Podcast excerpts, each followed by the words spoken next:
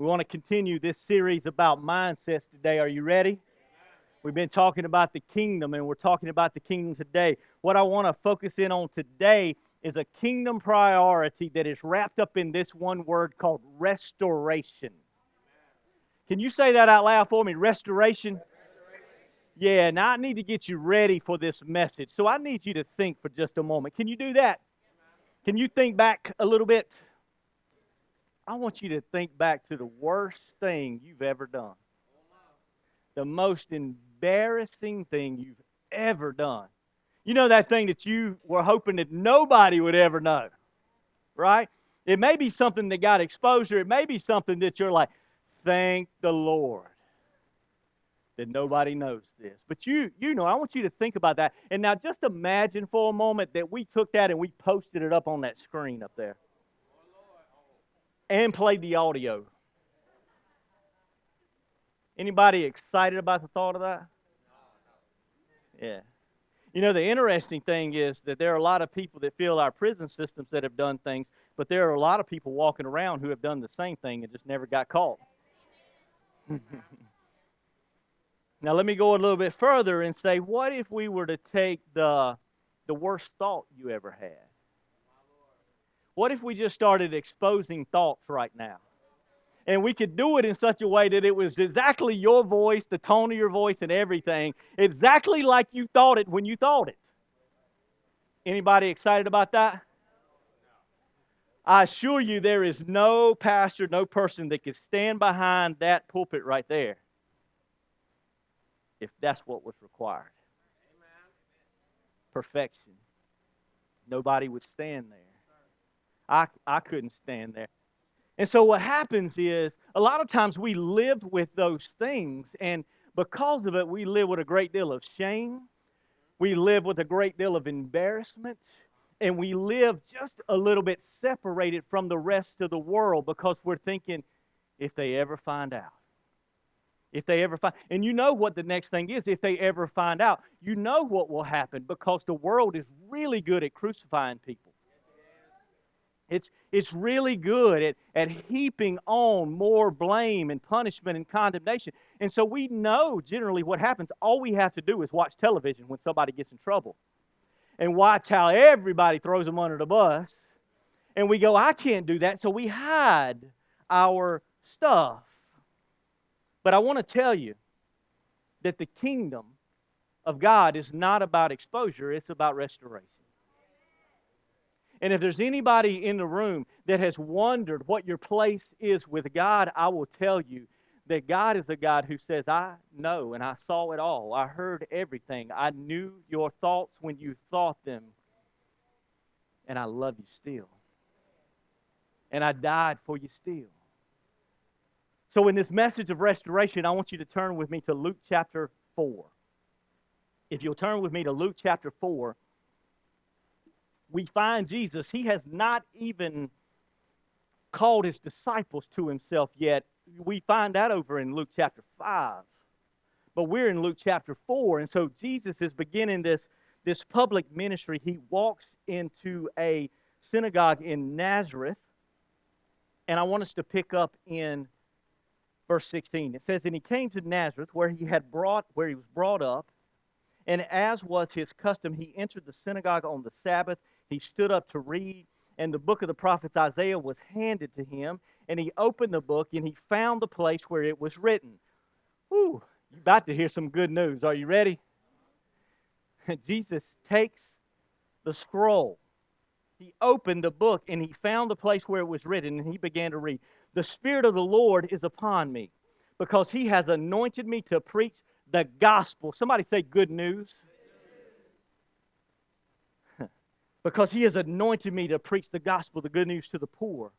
He has sent me to proclaim release to the captives, recovery of sight to the blind, to set free those who are oppressed, to proclaim the favorable year of the Lord. And he closed the book, he gave it back to the attendant, and he sat down, and the eyes of all the synagogue were fixed on him. Now, let me explain to you why this was such an astounding moment. You see, when you go in to read the scrolls in the synagogue, you don't get to flip where you want to flip. You pick it up and read where they last left off. So, one, Jesus grabs it and he says, That's not where we're going today. And he starts searching, and everybody's like, Wait a minute, we don't, we don't do that. And I guess Jesus was like, Well, we do today. So he starts flipping. And he gets to this place that it says, and he found the place where it was written, and he reads this, and you're like, where did that come from? It comes from the book of Isaiah. And I wanted I want to read you what it says over in Isaiah because you'll know that he's quoting from Isaiah. But there's something interesting. You remember it said he closed the book? Watch where he closed the book. I'm reading from Isaiah. The Spirit of the Lord God is upon me because the Lord has anointed me to bring good news to the afflicted. That sound familiar? That's where he's, he's reading from. He has sent me to bind up the brokenhearted, to claim liberty to the captives and freedom to the, uh, for the prisoners, to proclaim the favorable year of the Lord. That's where he closed the book. Now, listen to what came after it. It's in the same sentence in the day of vengeance of our God. Does anybody notice what just happened? He opened the book to the favorable year of the Lord, and he closed the book before he got to vengeance. Oh, that did my heart good. I don't know if that did any good to you or not. He, he closed the book before he got to vengeance. Why is that? Because we live in the favorable year of the Lord. He's saying that the vengeance of God is not being poured out, it is the love of God that is being poured out. The poor are being preached the good news, the captives are being set free, the blind are receiving sight the oppressed are being set free. He looks at them and says, It's a good time to be alive. Because Jesus says, Because I just came on the scene. The King of glory just stepped onto the earth to a people who had turned their back on God. And if you were wondering, what would God do when He comes in the flesh to those who turn their back on God?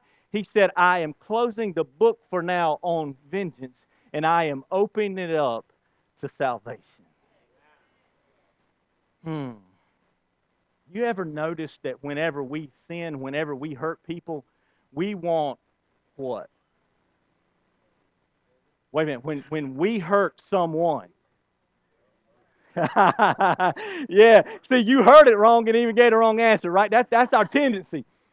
When we hurt someone, when we sin, we want mercy. But when people hurt us, now we want vengeance. Mm. And when Jesus comes on the scene, he says, You know what? I could be mad, but I'm not. And I could choose vengeance, but I don't. I choose mercy. And I am opening up a season of restoration. You see, the kingdom of God, in that kingdom, there's a priority toward restoration, not vengeance. Now let's look a little bit further. We are so prone, though, to want to punish people, aren't we? The world is so prone to want to punish people when something goes wrong. But I will tell you that Jesus is not prone to punish, he's prone to mercy. He's prone to forgiveness. He's prone to loving you. Somebody sitting in there and you didn't you didn't know that. That's why this will sound as good news if you can hear it people are prone to judgment, people are prone to punishment. Jesus comes and said, I'm prone to mercy. Hmm. There's this story of the disciples. I don't know if you remember it or not, but they're going through Samaria on their way to Jerusalem, and they, they need some help from the Samaritans, but the Samaritans won't give it. The relationship between the Jews and the Samaritan is worse than any racial thing we've ever gone through. It's worse than any genocide that's ever happened in Africa. They hated each other. And the, the Samaritans are looking, going, You going to Jerusalem? You think we're going to help you? And the disciples have this brilliant idea. It's in Luke chapter 9. They ask the Lord, they say, Lord, shall we call down fire on them?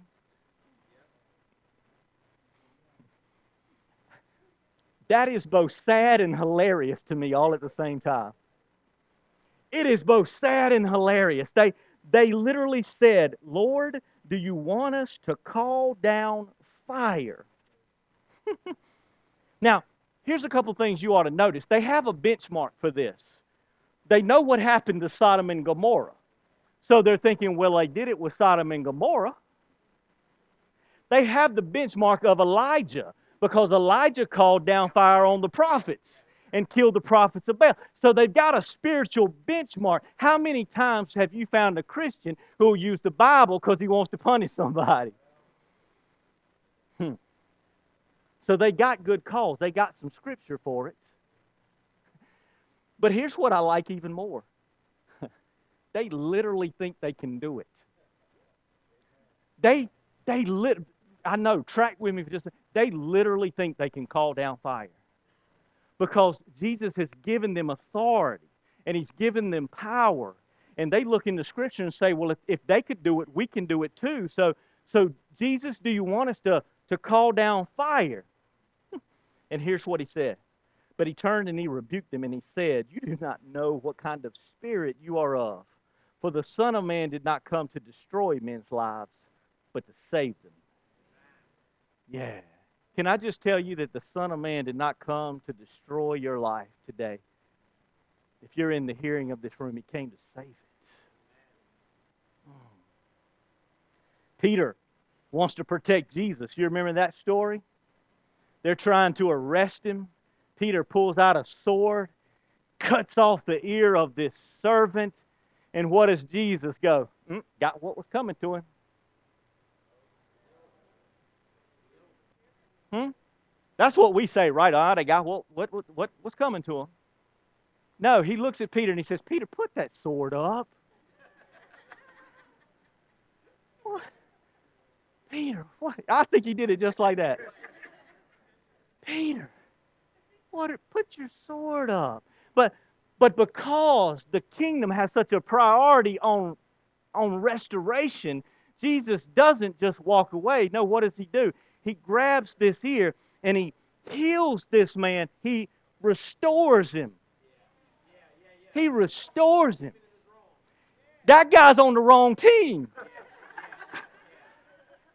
He's on the wrong team. And Jesus says, Peter, put your sword up, grabs the ear, heals it. That is a work of restoration, folks. Yeah. And then Peter, I'll take you back a little bit earlier. Peter has this great question. He says, Jesus, how many times should I forgive someone? You've, you've probably, some of you have heard that. How many times should I forgive someone? Jesus, should I forgive them seven times? Jesus looks at him and says, No, no, no, no, Peter, Peter. Seven times 70, or 70 times seven. Now, don't get lost in the math and wonder if he was saying 77 times or 490 times and then go back home and pull out the list of grievances you have with somebody and go, Whew, I only got like three more times and then I can now I can let them hold it. That wasn't what he was saying. In fact, he's actually referencing something over in Genesis chapter 4 where a man named uh, Lamech, he, he kills someone who had done something to him. And the statement that he makes is this If Cain was punished seven times, surely I will be, uh, be punished 70 times seven, 70 plus seven. Why did I take you back to Genesis? Because Jesus is saying, Listen up, people. I'm ushering in a new season. I'm ushering in something new. The law brought death but I bring life. Where in Genesis, judgment came seven times 70. In this new kingdom, under this principle of restoration, Jesus says, now we're going to forgive that many times. Because the thing that forgiveness can do, are you listening? You're going to need this. The thing that forgiveness can do that punishment cannot, and even that the law, it says the law couldn't even do this, the law could not bring life. But when you forgive somebody, you open up the potential at least for life. Yeah. Hmm. And now I want to take you over to Romans chapter 5 because I want to show you what God does to his enemies. Can I do that? I think you need to see what God does to his enemies. So over in Romans chapter 5, we, we learn what, what God does, how he responds to his enemies. Here's what he said For while we were helpless, I'm in verse 6, chapter 5, Romans. For while we were still helpless, at the right time, Christ died for the ungodly. Notice he didn't say that he died for the godly. Notice he said he didn't die for the good man. It said, while we were still helpless, at the right time, Christ died for the ungodly. Now, going down to 8, it's a very similar thing. He's, he's, rep, he's repeating himself for emphasis. Verse 8, but God demonstrates his own love toward us in that while we were yet sinners, Christ died for us. Not once you got all your junk straight. I don't know how many people I've said, Pastor, I, I, I want to come back to church. I just got to get myself together. I'm like, look, we ain't got time for that. That's going to take you forever. We, we don't have time. You need to come on back, receive forgiveness, and let Jesus get you right. Hmm. While you were yet sinners, Christ died for us. And then, hmm, verse 10 For while if we were enemies, we were reconciled to God through the death of his Son. Much more, having been reconciled, we shall be saved by his life. You want to know what God does to his enemies? He sends his Son to die for them so that they might be reconciled, so that his enemies might be called friends. I ain't never seen nothing like that. Can I just say it that way? Can, can I just say it that way? Sometimes you have to say it in the vernacular of Chester to make it sound right. I ain't never seen nothing like it.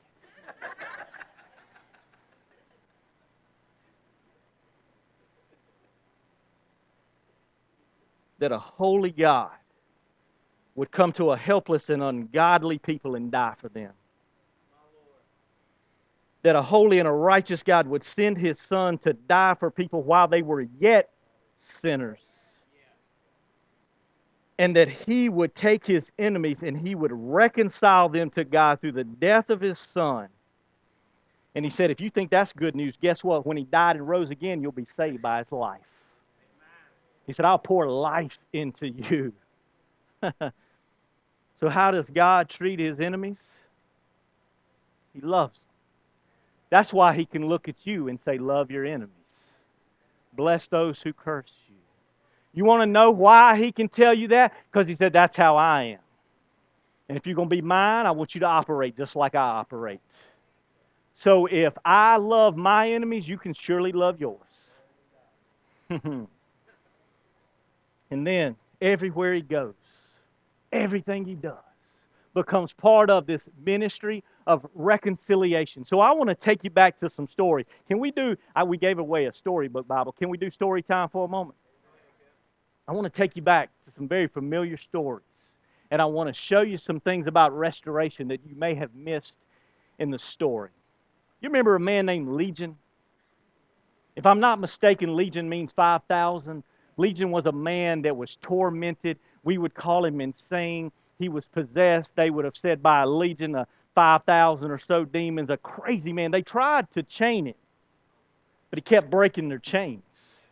They were scared to death of him because he screamed apparently like day and night. And so nobody wants to go near him. Everybody wants him to stay out there. They're like, we tried to chain him up and we can't, so let's just avoid him. And it said, Jesus passed by.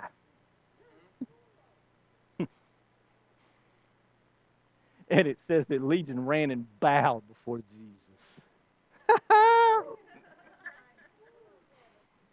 That's so good bow before Jesus. And Jesus delivered him. And he set him free. And he brought him back into town. That's the part you need not miss. It's not only that because this is good. Now, don't mistake. he took a man who was bound in sin with the people who couldn't keep him bound, and he unbound him permanently so that he could restore him back to his community, his people. See, we miss that part. A lot of times we see the miracles, but we don't understand the, the finer point, which is this man couldn't be a part of community, couldn't be around people because he's insane. Jesus not only heals him, he restores him back to his people. I'll clap if you don't on that one. I, I'll clap if you don't on that one. He restores him back. He returns him to his people. And then Legion says, Oh, Jesus, I want to follow you. And Jesus says, Nope, you can't. Go on back to your house. When I look at those times where Jesus tells people that they can't follow him, I'm like, But you said, Come and follow. So why are you telling him not to follow? We're supposed to follow. Because he sent him back to his home to his people to be a witness because what I failed to, to realize until I looked at the maps in the back of my Bible, that's why you should still keep real pages, people. Because there's some maps in the back. And I pulled out the maps and I was looking at the maps and I said, my goodness, Jesus is all over the place, just crisscrossing all around the Sea of Galilee. And it began to dawn on me maybe he sent him back to his people to preach the gospel because he knew that if he sent him back, he'd be a testimony so that those people could decide if they want to go and see Jesus or Jesus might come back to their town and then they'd be ready to get what he got. Yes, sir. Yes, sir. Sir. That's good news, isn't it? I got it. That's why he said, Go back home. Because he said, I might be coming your way again, and you can get your folks ready. There's probably some folks that you were supposed to go back home to and get them ready for Jesus coming. yeah. The lepers. The lepers were held out. They had to stay outside because they didn't know how you got leprosy. So they're thinking, if we don't know how you get it and it's contagious, you have to stay out there. That's actually the point of the law. The law was not just these great commandments in the sky that we were supposed to keep like gravity. The laws were actually in place so that it protected community because God values people in community. And so the law was there to make sure that they were kept out so that the, the entire people didn't get sick. but that was the old covenant. In the new covenant, Jesus comes and you're not supposed to touch lepers because if you touch lepers, you can become unclean. But in this new covenant, you've heard me say this before, you touch what is unclean and make it clean. That's how we're supposed to live. So many Christians like, ooh, I can't be around all that. I got, mm-mm. And we try to get all the sin and all the sinful people out of our lives. And, and I'm like, you know what? I just believe that what Jesus did in us is so powerful that if you will take what you have, you can take those, touch those who are unclean with the love that comes from Jesus and make them whole. Yeah. yeah. So don't, you shouldn't be afraid of sin. Now, I'll tell you, if one of them traps you up, you should stay away from that. Amen. Let's just be clear, okay? If you're not strong enough, I've had a lot of people who weren't strong enough, they were going to go get all the drinking buddies and the drugging buddies and all that, and they were going to save them all. And I'm like, you might not be ready for that. But we want to get you ready. That's the goal. We want to get you ready. So we're supposed to touch the things that are unclean. That's what Jesus does. And what does he do? Then those lepers can come and be restored to community. It's not just a miracle all by itself, it's about restoring community. Can you handle a few more? The woman with the hemorrhage. Remember her? She has this hemorrhage, this issue of blood. That made you unclean. And so her family couldn't touch her, uh, the community couldn't touch her. She lived with this stigma. Anybody ever live with a stigma? Yes, sir. Live with a stigma. And she had paid all that she had. It said it gave all of her money to try to be healed, but none of the doctors could touch her. But she had this bright idea. She said, I think if I can just touch the hem of his garment, I think if, I think if I can just get close enough. Now, nobody's ever told her this. There's not a model for it in Scripture. She just has this idea. I think if I can touch him, I think he'll make me whole. And so she touches him, and he realized, ooh, to walk this way, to know when power's been you, your power's been drawn on. He said, wait a minute, power came out of me. Where was that? And his disciple says, Jesus, there's people all around you. How are we supposed to know? And then here's this woman. She's like, oh, I'm in trouble. I'm in trouble. I touched him. It's not a, it was not a good idea. I'm going to be in trouble. And what does Jesus say? Go, your faith has made you whole. Mm. There's a Samaritan woman. She's sitting at a well. Jesus asked her for water. And he says, If you'd known the water that I have, you'd ask me for water. She says, Sir, you don't even have a pot. He continues to talk, and she mentions some things and, and he, about a husband, and he says, She says, I have no husband. He says, I know you don't have a husband. You've had five. And the one you're with now, you're not married to. And she go, oh goodness, I'm going to be in trouble now. And he continues the conversation with her. Notice what happens at the end of the story. It says that she went back to her town, to her village, and what is her message? Y'all, come and see a man who told me all about myself. and I want you to come, and I'm going back to talk to him. Have you thought about that? He told her every bit of her sin, and somehow that woman says, and I want to go back and talk more. Oh, I want to be able to talk that way. I want to be able to talk with such a way that I don't condone the sin in anyone's life, but that I can bring restoration to such an extent that that person will be so transformed that they will gather up people and say, "Oh, you got to come and hear about this Jesus." Because he told me all about myself. And I'm crazy about him, I think.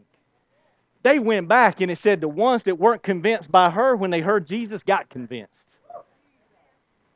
Hmm. You still good? Can I tell you about Zacchaeus? Zacchaeus is a tax collector. Hated. I mean, like if you think you hate the IRS,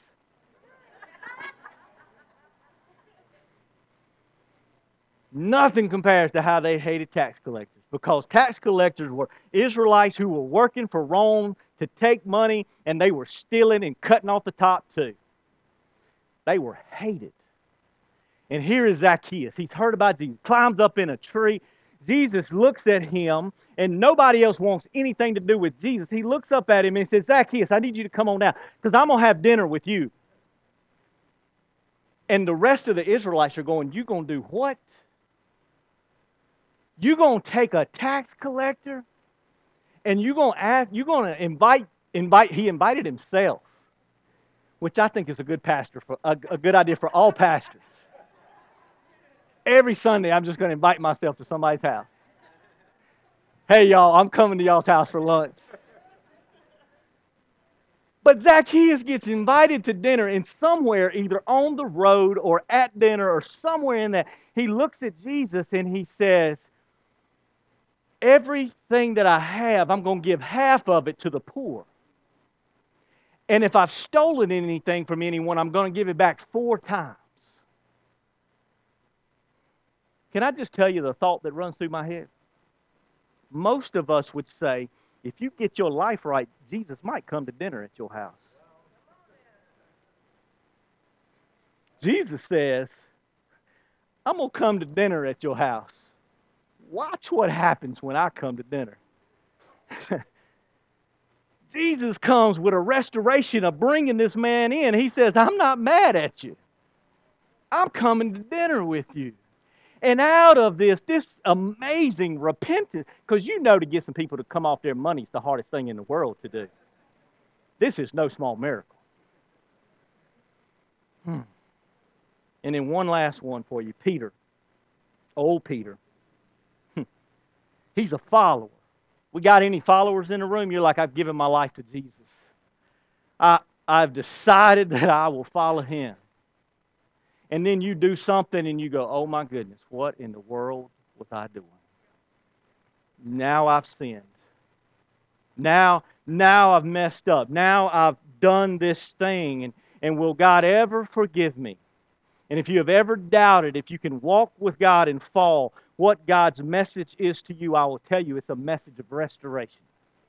Because it seems to me that when Jesus dies and he's raised again on the third day, he is on assignment to be, ascend to the Father, and yet somehow he has time to stop by and get Peter and restore him and get him back into ministry. So if there's anybody in the room, whoever walked with God early on in your life, turn from God. I don't know how many times I hear that story. And you wonder, will God ever be able to restore me? I'll say he'd be glad to. He'd be glad to. That's why he came. That's why he died. So I want you, when you read through the Gospels, real quick, I did something and I found it amazing. I took my Bible, and at night when I go to bed, I, I open up my Bible to the Gospels, and I put in my ear pod things, whatever they're called, and I get my YouVersion Bible, and I let them talk the Bible out to me.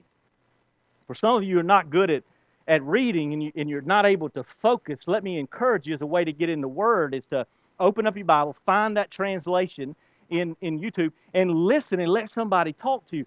Oh, it's just amazing. And, and all these miracles have taught me this. When we see those miracles, we look at it from such an American, selfish point of view.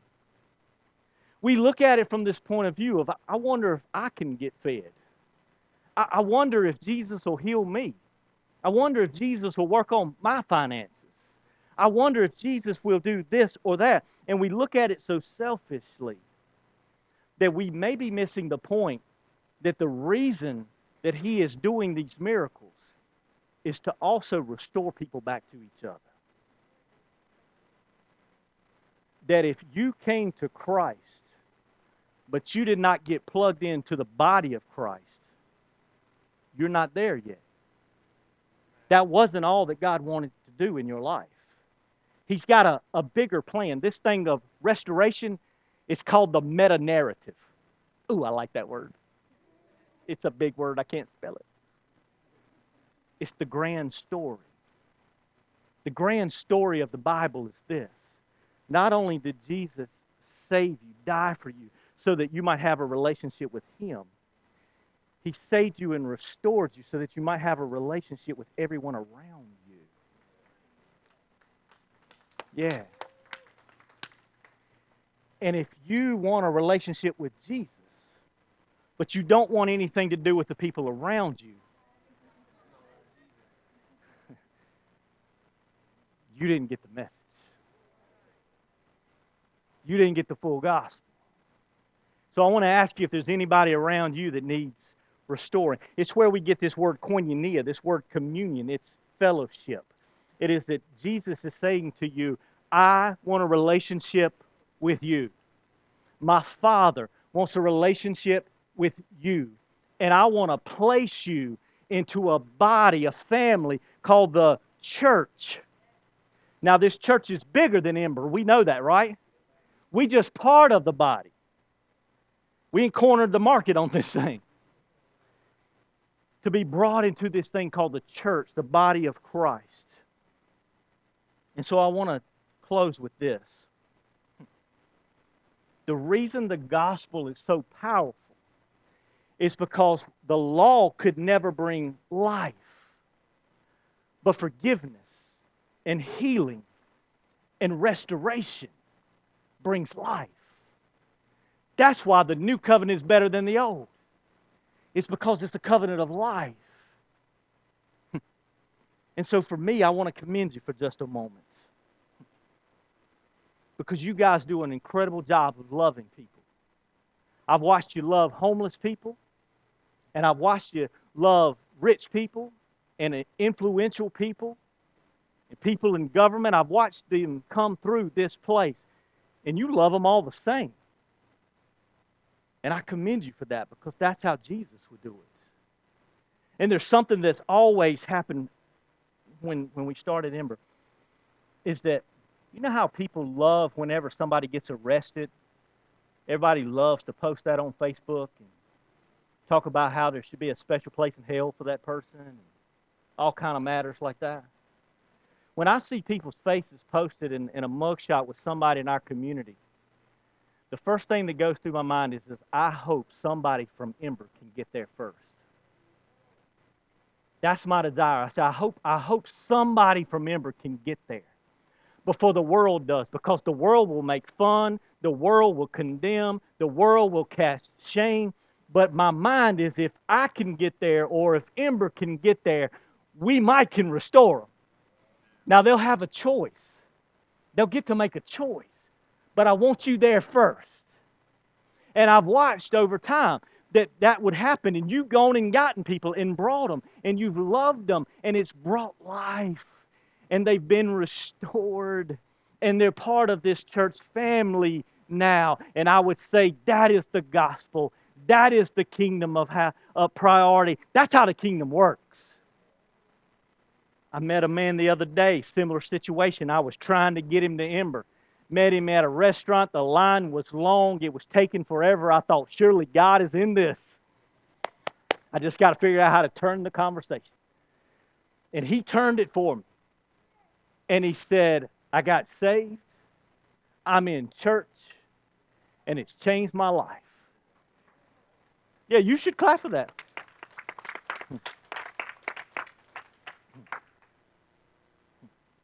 And I said, Brother, I've been praying for you, been trying to find a way to, to get to you because I wanted you to be someplace where people would love you back to health. And I'm so excited that that's already happening. And you're in an awesome church with an awesome, awesome pastor. So God bless you. And so I want to tell you, Ember, we still ought to be the ones running after those who are broken with a heart of restoration, of wanting to bring people to Jesus so that they might be reconciled. Now, the question I asked at the beginning, do you remember it? You forget it, hadn't you? Your worst sin, your worst thought. What if it was exposed for all the world to see? When Jesus looks at your worst thought, your worst action, for those who have received Jesus Christ as Lord and Savior and received the forgiveness of sin, do you know what the message of God is to you? He looks at you and says, What sin? What sin? What sin are you talking about? Now, I don't know when it says if it puts it as far as the east is from the west, I don't know if he can see it or not see it, or if he sees it and he don't care. I don't care. If it's not an issue for him, I'm relieved. Yeah? So I don't know the particulars of how that works. I just know that when God looks at you, He says, Child, what, what sin? I took care of that on the cross so that we might be reconciled. What sin? Yeah, don't bring it up anymore. Don't go back there. Some of you have not received forgiveness of sin. You haven't entered into a relationship with God. Probably because you thought He was uh, not going to receive you well. And I'll, I'll make one statement right here. I believe that my ministry is for people who wonder whether or not they can have a relationship with God and that we're supposed to bring love and restoration. I believe that's the heart of this ministry. When I talked to Dee, that was the heart of, of his ministry too when we came together. And, and so I'll tell you, I don't I don't have a message for the people that just refuse to believe God, the people who just refuse to to to, to believe, who are uh, against God. I, I don't have a message for them. I don't know what to do with them. But here's what I know: most of them don't show up to church on Sunday morning. The people who show up to church on Sunday mornings want to know if God loves them. and the good news, the gospel, the kingdom messages, you bet he does. He loves you. He died for you. And I just believe that if we'll start loving those people, that that message will be so powerful that somehow to those people who are mad at God and angry at God and, and, and are working against God, that somehow they have to look at that and go, hmm. And I believe that's when the gospel becomes salty, savory, makes people thirsty. That's my desire. And so I've asked Dee to come up because I believe that there may be some people in the room that need to give your heart to the Lord, or some people who you have been walking and, and you won't draw close to God because you think He's mad. And you need an invitation to come to a God who wants to restore you. And I'm going to ask Him to lead that invitation. I'm going to ask you to take it seriously. Father, we thank you first and foremost for this opportunity to come before your presence, God, even in a place of filth, a place of um, unworthiness. But yet, in spite of those things, God, you're still welcoming, you're still accepting, you're still merciful, you're still gracious. God, in spite of all the flaws, Romans 8 and 28 uh, and 28 says that all things work together for the good of them who love you, O God. And so, Father, we pray now that in our midst, there may be someone, God, who think that what they did literally cut them off forever. And they're trying to figure this thing out called life. But Father, you reminded us again that Romans 5 and 8 says that while we were yet sinners, you died for us. You died for us, God, not so that we uh, would just be punished for what we've done, but you died, God, that we might have an opportunity to commune with you again. So, Father, today there's someone that's here, there's someone that's watching whose shame and whose sin has been so heavy that has literally paralyzed them from coming back to the fold. But, Father, you said you break every chain. So, Father, I pray even now that you will begin to go throughout this sanctuary and begin to destroy those chains. Loose them, oh God, that they can come back into right relationship with you. Father, my prayer is now that there's someone who has been beaten down, who's been discouraged, but yet some kind of way they made their way to Ember today. And for that, God, we say thank you. We thank you, oh God, for an opportunity to commune with them and encourage them and to let them know that you're standing here with your arms open wide, saying, Come unto me while you yet have time. So now, God, I, in the same spirit of Kevin, I'm reminded of this last and final restoration act prior to your death. You were hanging on a rugged. There was one to the left who was guilty and his sentence was death. And there was another that was hanging there that his penalty was punishable by death but yet he believed. He fixed his eyes upon you and they he said, "Father, this day will you have me in paradise." And not only was he forgiven, but he was restored. So, Father, before it's too late, my prayer is that that person that's here would say, Father, will you have me in paradise?